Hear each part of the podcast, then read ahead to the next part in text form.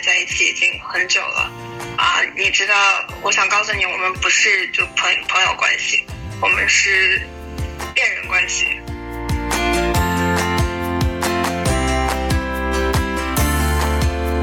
我我犹豫的原因就是因为我我有点不敢。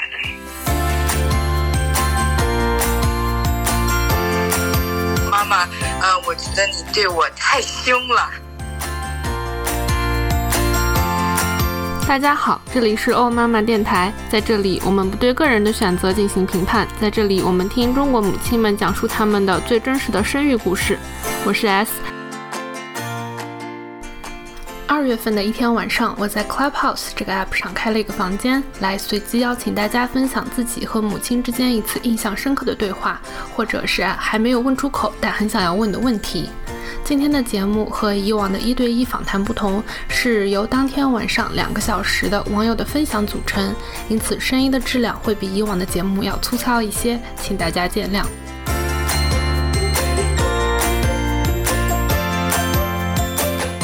在开始正式的节目前，我们先进入一个新的小板块哦，读书。这是我给我们奥妈妈节目新开的小栏目，每一期哦读书，我都会分享一本和女性、生育、母亲相关的书，并谈谈我自己的读后感。也欢迎大家给我推荐你最近读过的相关话题的好书。这期我要分享的是作家欣然在二零零三年出版的一本非虚构写作《中国的好女人们》。读完这本书后，我去豆瓣上看了一下网友的评价，挺有意思的一点是，好多人都说自己是被外国朋友推荐的这本书，我自己也不例外。在我第一次和一位非常关注中国女性话题的朋友 Melissa 聊起我想做一档播客节目来讲述中国女性的故事时，她给我推荐了欣然和这本《中国的好女人们》。一九八九年，欣然来到河南人民广播电台主持午夜谈话类节目《清风夜话》，并开设了热线电话。让他接触到了无数中国女性最深层的情感和秘密。这本书写了十五个故事，每个故事都不太一样，都让我印象深刻。书的第一篇讲的是欣然收到了一封求助信，一位女性被拐卖到了某个山区，被铁链锁在家里。在欣然的坚持下，警察陪她一起去把这位女性救了出来。很难过的说，三十多年后的今天，依然有类似的事情发生。最不像故事的是第三篇，叫《女大学生的新潮女人观》，写了欣然和一位女大学生关于两性、婚姻的对话。虽然书是上世纪写的，读起来却依然非常紧贴当下。例如下面这段女大学生对于男人们想要什么样的好女人的定义，作者写：金帅很认真地告诉我。男人们想要的好女人是在家里是贤妻良母，甚至如保姆，要能料理一切家务；在外面要拿得出手，要身段有身段，要姿色有姿色，言行举止须如大家闺秀；在床上如荡妇，能让丈夫尽泄性欲。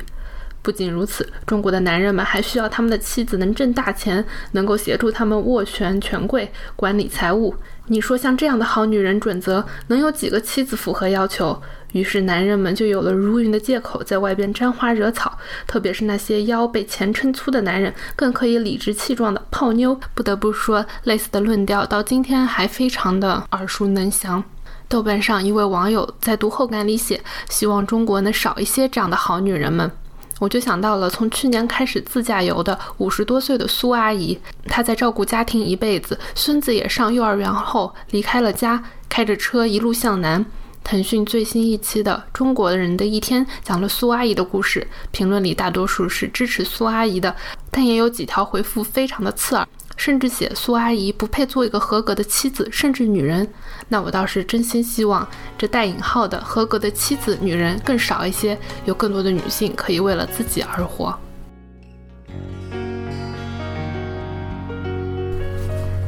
接下来是这一期的正式节目。活动当天有十四位网友开麦，分享了他们和母亲、父亲之间的不同的对话和相处模式。在这期播客里，我挑选了一些故事来和大家分享。第一个对话来自 Kelly，Kelly 分享了五年前他和母亲出柜的那一次对话。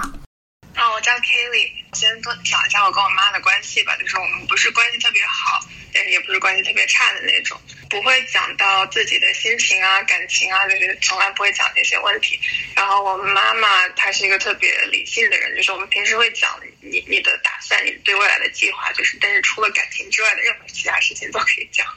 啊是这样的情况。然后我想要讲的那次对话是我跟他出柜的时候。这应该是呃几年前了，就是新冠之前。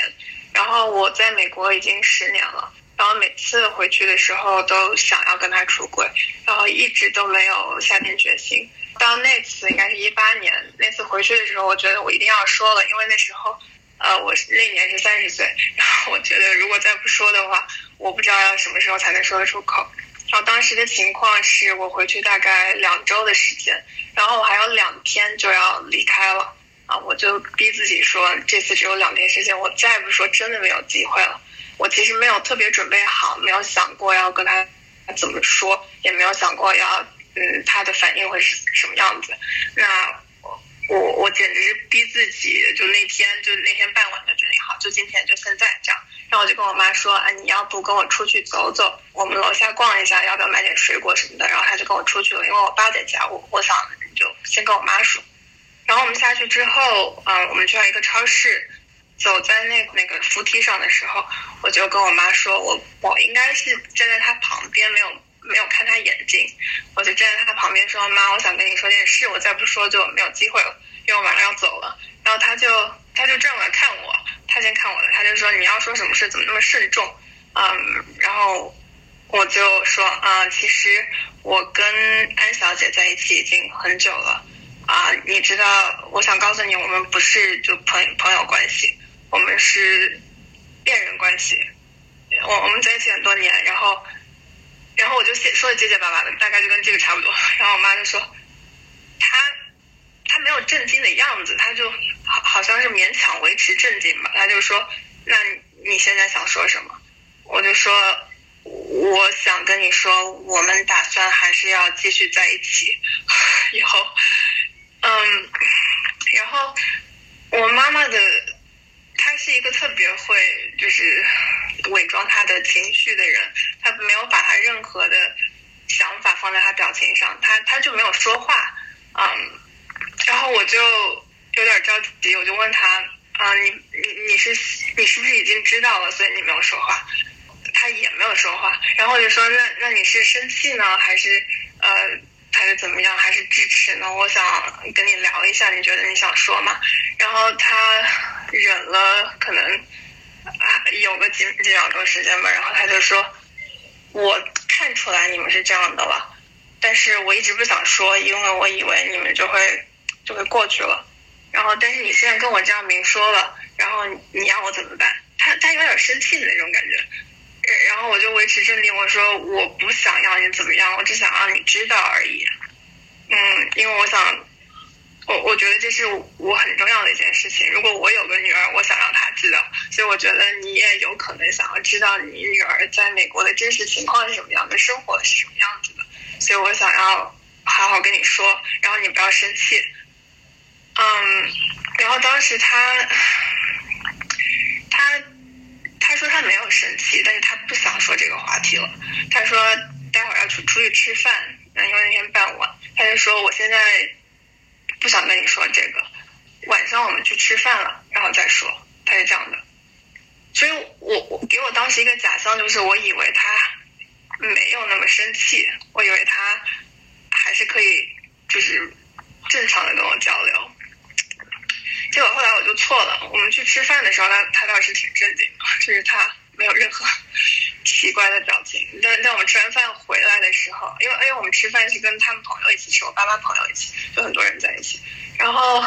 回来的时候，在车上就只剩我爸、我妈还有我们三个人的时候，嗯，我妈就开始很难过了，她就开始哭，嗯，她也没有跟我说话。我我就想要跟她说话，我说妈你。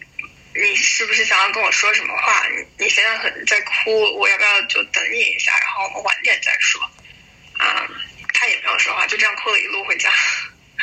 等到回到家之后，他还在哭，就是一点话都讲不出来。我就想要安慰他，我就在旁边就一直说我我们的生活是什么样子的，就是大概给他讲了一下我们每天的日常生活吧，这样的，然后还说我们以后的计划什么也简单的说了一下，然后他除了哭就是没有其他反应，其实当时是很吓到我，因为就像我刚刚说的，我跟我妈根本不聊这种感情问题，就是我我没有看到他哭，那那可能是嗯。我没有看到他哭出声音来那种哭，他他有过流泪的那种时候，对吧？但但但但那次是真的哭的，他上气不接下气，那个就真的吓到我了。嗯，可可能从这次的经历，我觉得他其实蛮感性的，然后他有很多东西装在心里不让我知道。啊，这是我对他的一个新的了解。然后后来，嗯。在这个了解之后，我想要跟他加深我们的交流和沟通。他有很多情绪、很多想法、很多心情，他憋在那儿，他说不出来。他现在不知道怎么跟我表达。呃，包括现在已经五年了吧，有吗？差不多三四年了。然后他每次跟我讲电话的时候，就还是不愿意提。如果我稍微提到一点我我生活当中的事情，就是涉及到就是呃安小姐的，然后他就会开始哭。然后这么多年，我就一直在想要跟他好好交流，让他不要哭，然后能够好好讲话。但是就目前还没有找到一个很好的办法，嗯，所以我想就分享这些。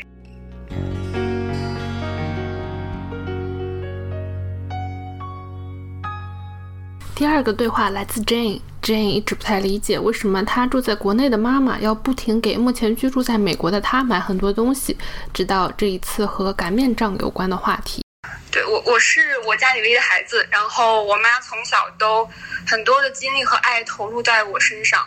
她是一个围绕着我转的这样的妈妈的这样的感觉吧。那我就是大学毕业后，然后出国读书，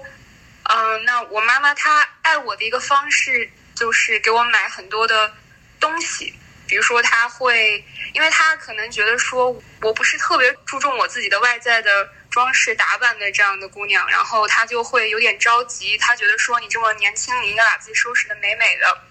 啊等等，然后她就在国内会买很多的东西，然后等我回国假期回国的时候，她就会给我。对我来讲，这个事情的观感就是感觉她想要。我也可可能是因为就是我们之间关系之中有过的这种 tension 或者之类的缘故吧，我会把他的这种这是一个爱的一个行动，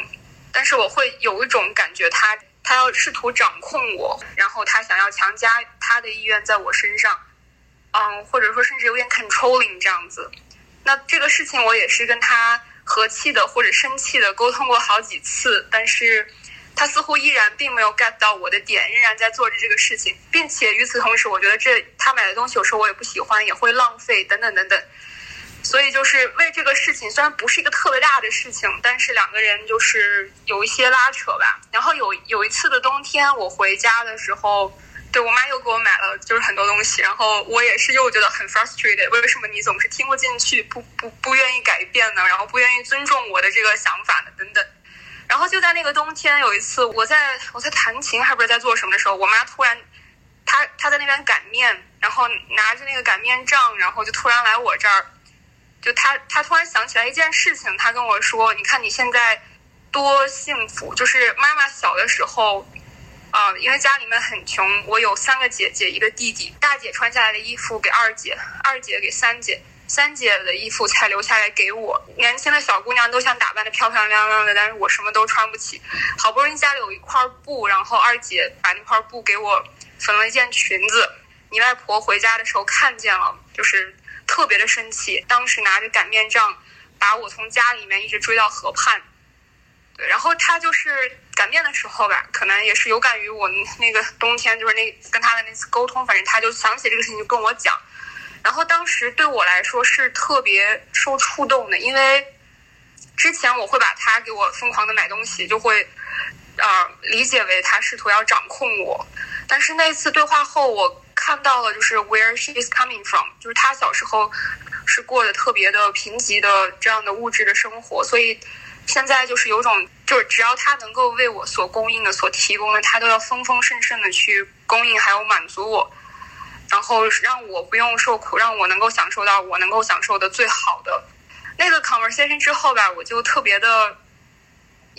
从此就换了一个视角在看我妈给我买疯狂买东西的这个行为，然后真的能够看到她这个行动背后的那个爱。虽然与此同时，我也还是会跟她表达说，妈妈，就是我确实你的这些风格不见得是我喜欢的，然后我也有我自己的风格，我仍然会按照我自己的风格去去去着装，去啊、打扮我自己。对，然后我也希望你能够慢慢的学会欣赏我的这些选择。但是我就会更多的去，真的是很 appreciate，从心里面也 appreciate，也会表达他的这些行动背后的那个爱。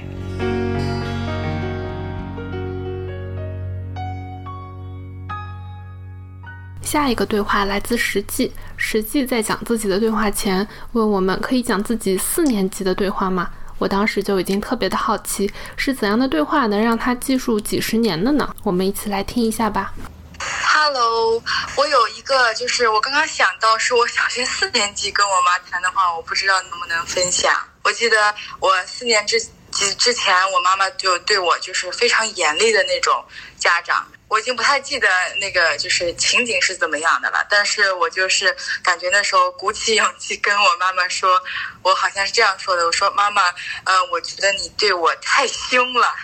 然后我们还，我就好像还举了什么例子啊什么的。然后当时我记得我妈停顿了很久，然后她就跟我说，她说，呃，你觉得我太凶，那我我应该怎么做？就从那次谈话以后，我记得就是我妈好像改变了她的教育方针。呃，我第一个感想就是，原来跟她说其实是有用的。我对她提的意见啊、呃，她有在听进去，并且她在反思。然后还有一个就是，我记得我妈当时就是。他有一种就是我也是第一次当妈的给我这种感觉，所以他说他也在学习，他也在改进，所以那点就是对我就是感触蛮深的，因为小学四年级能记到现在嘛。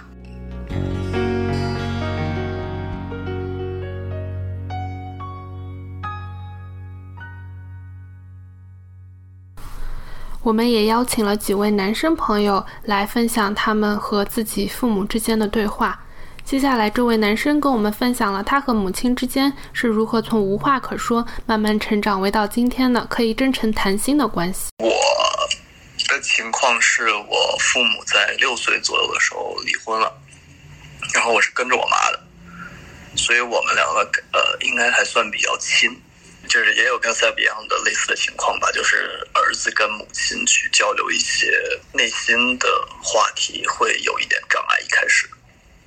而且，尤其像我妈，她也是一个比较内敛的女性，她很多东西都是不说出来，然后自己去 process，自己去扛这样子。呃，所以我们以前没有怎么聊过，反倒是后来，呃，我离开家了以后，再返回去 看我们以前的关系啊什么的时候，应该是高中的时候第一次跟她有一次可以可以说是促膝长谈。呃，聊了一下自己对于就是各种生活上的呀，然后呃，对于我跟他的关系，包括甚至谈到我爸，就各种东西聊了很久，聊到深夜。呃，从那个从那一次开始，具体内容其实我也 记不太清楚了，但是从高中的那一次开始，呃，我们就比较敞开了，互相也就愿意去说一些东西吧。对，然后呃，我这个其实。我突然想到前几天，可能跟我刚才说的没什么关系，但是，呃，前几天我妈她跟我继父吧，他们一起去看了电影，叫什么李焕英还是什么贾玲的那个电影，然后就是讲她的母亲的。我妈就跟我说，里面有一句话吧，说你一开始出生的时候就觉得母亲是一个中年妇女，你你不知道她原来也是一个花季少女，类似的话吧，然后他就跟我说，他说他好奇，在我眼中他是什么样子。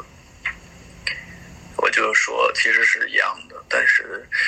呃，就是一生下来，我感觉你就是三十多岁，大家就父我我父亲也是三十多岁的感觉，然后现在一直都觉得好像是那个年纪，但这个印象加上呃离家很远，也比较长时间了。返回去，可能有时候突然打一些视频电话的时候，他们的衰老就会让人觉得非常的惊诧。对我当时是这样跟他说他同时也跟我讲讲过说一些，嗯，他不想变成像我姥姥那样，就是他的母亲那样，跟下一代之间有隔阂。他觉得自己想要跟上这个时代，他不想被落下，所以想让我帮助他之类的。我觉得我们的沟通应该还是挺好的吧，虽然其实没有并没有那么频繁，可能需要一个事情吧。我我我猜，其实即使那一次促膝长谈之后，呃，说是打开了，但是还是没有办法说整个人非常非常的敞开。但是我最近其实是在今年秋天的时候吧，大概有一次就是心理上的一次 breakdown，然后那次我给我妈打了个电话，然后在那种情绪下反而比较怎么说比较好受吧，应该是。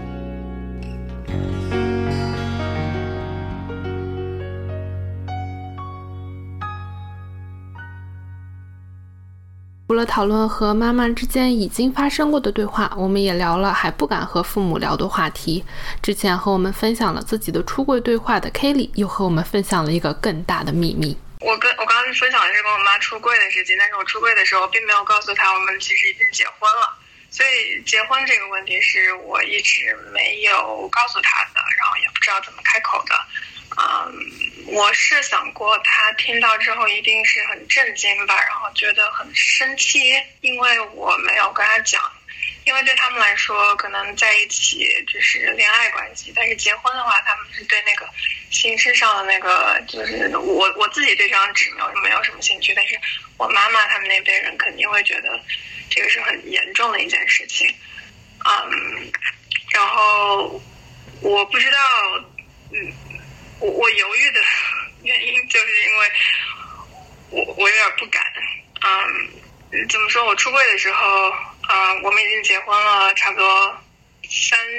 嗯三五年了吧，然后现在又过了那么多年，所以我当时没有一次说完，然后现在就像要把另外一个秘密又要找一个机会跟他说，但是他第一个就是我刚才说的秘密，他都没有。嗯，好好的接受，现在还处于一个水深火热的状况。我爸爸他其实在这期间有一次问过我，他说：“你们没有结婚吧？我觉得你们在一起挺好的，不用去结婚啊。如果你结婚的话，你妈肯定会会很受不了的。”就就我当时我爸跟我这么说的时候，我本来打算跟我爸先说的，但他那个话这样说出来了之后。我就只有赶紧说没有没有没结呢，就这样了。所以结果这个秘密变成了我需要嗯找时间，不止跟我妈，还要跟我爸看怎么样才能说得出来的。嗯，所以对，这就是想分享的还没有说的事情。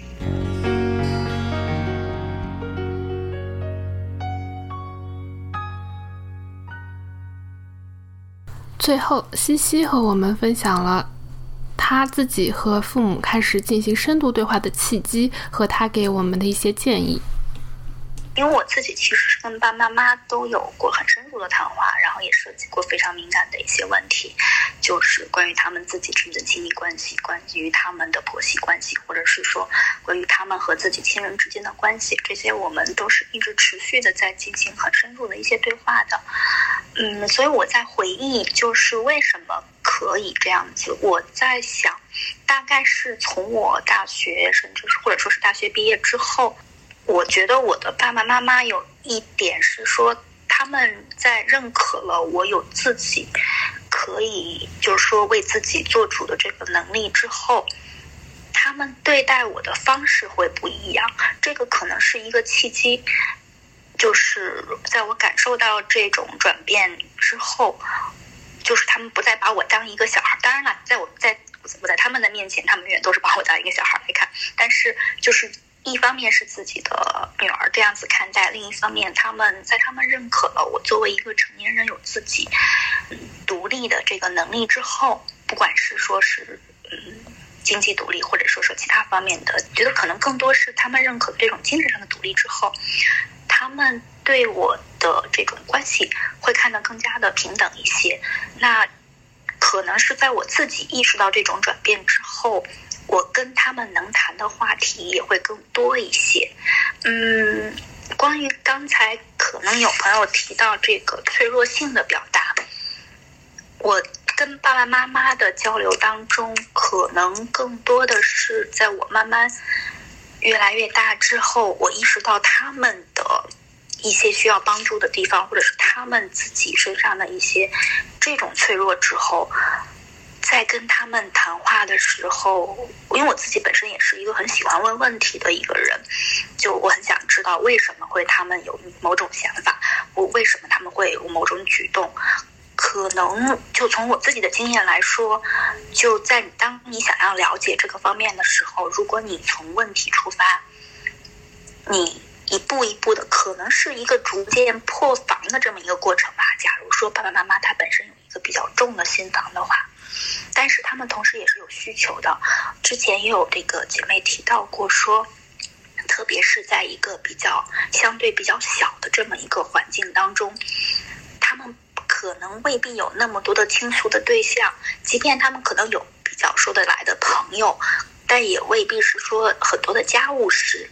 是未必能向外人诉说的。但你作为就是儿女的话，你很多东西你是可以体会到的，家庭里的关系的一些变化，家庭里的关系的这种呃稍微有一点风向，你能感受得到。那在这种情况下，我觉得从儿女出发。去跟父母做一个比较深的对谈的话，我觉得还是很有帮助的吧。我自己是这么想的，但是我不确定这个东西，就我刚才说的这些有多少是有特例的关系，还是说大家都有一些共性在。但我自己的想法是说，父母他们是其实是很多时候很需要我们来帮助的，我是这样想的。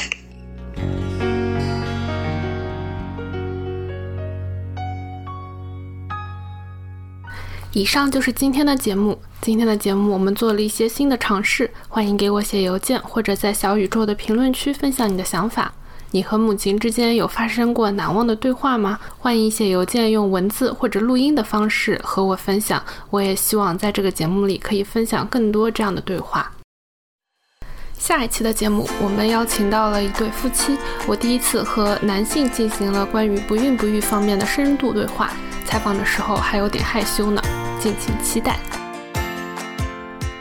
以上就是我们今天的节目。如果你喜欢我们的节目，请分享给你的父母、朋友，或者在社交平台上分享。如果你和你的家人愿意来讲述你们的生育故事，欢迎通过邮箱联系我。我们后会有期。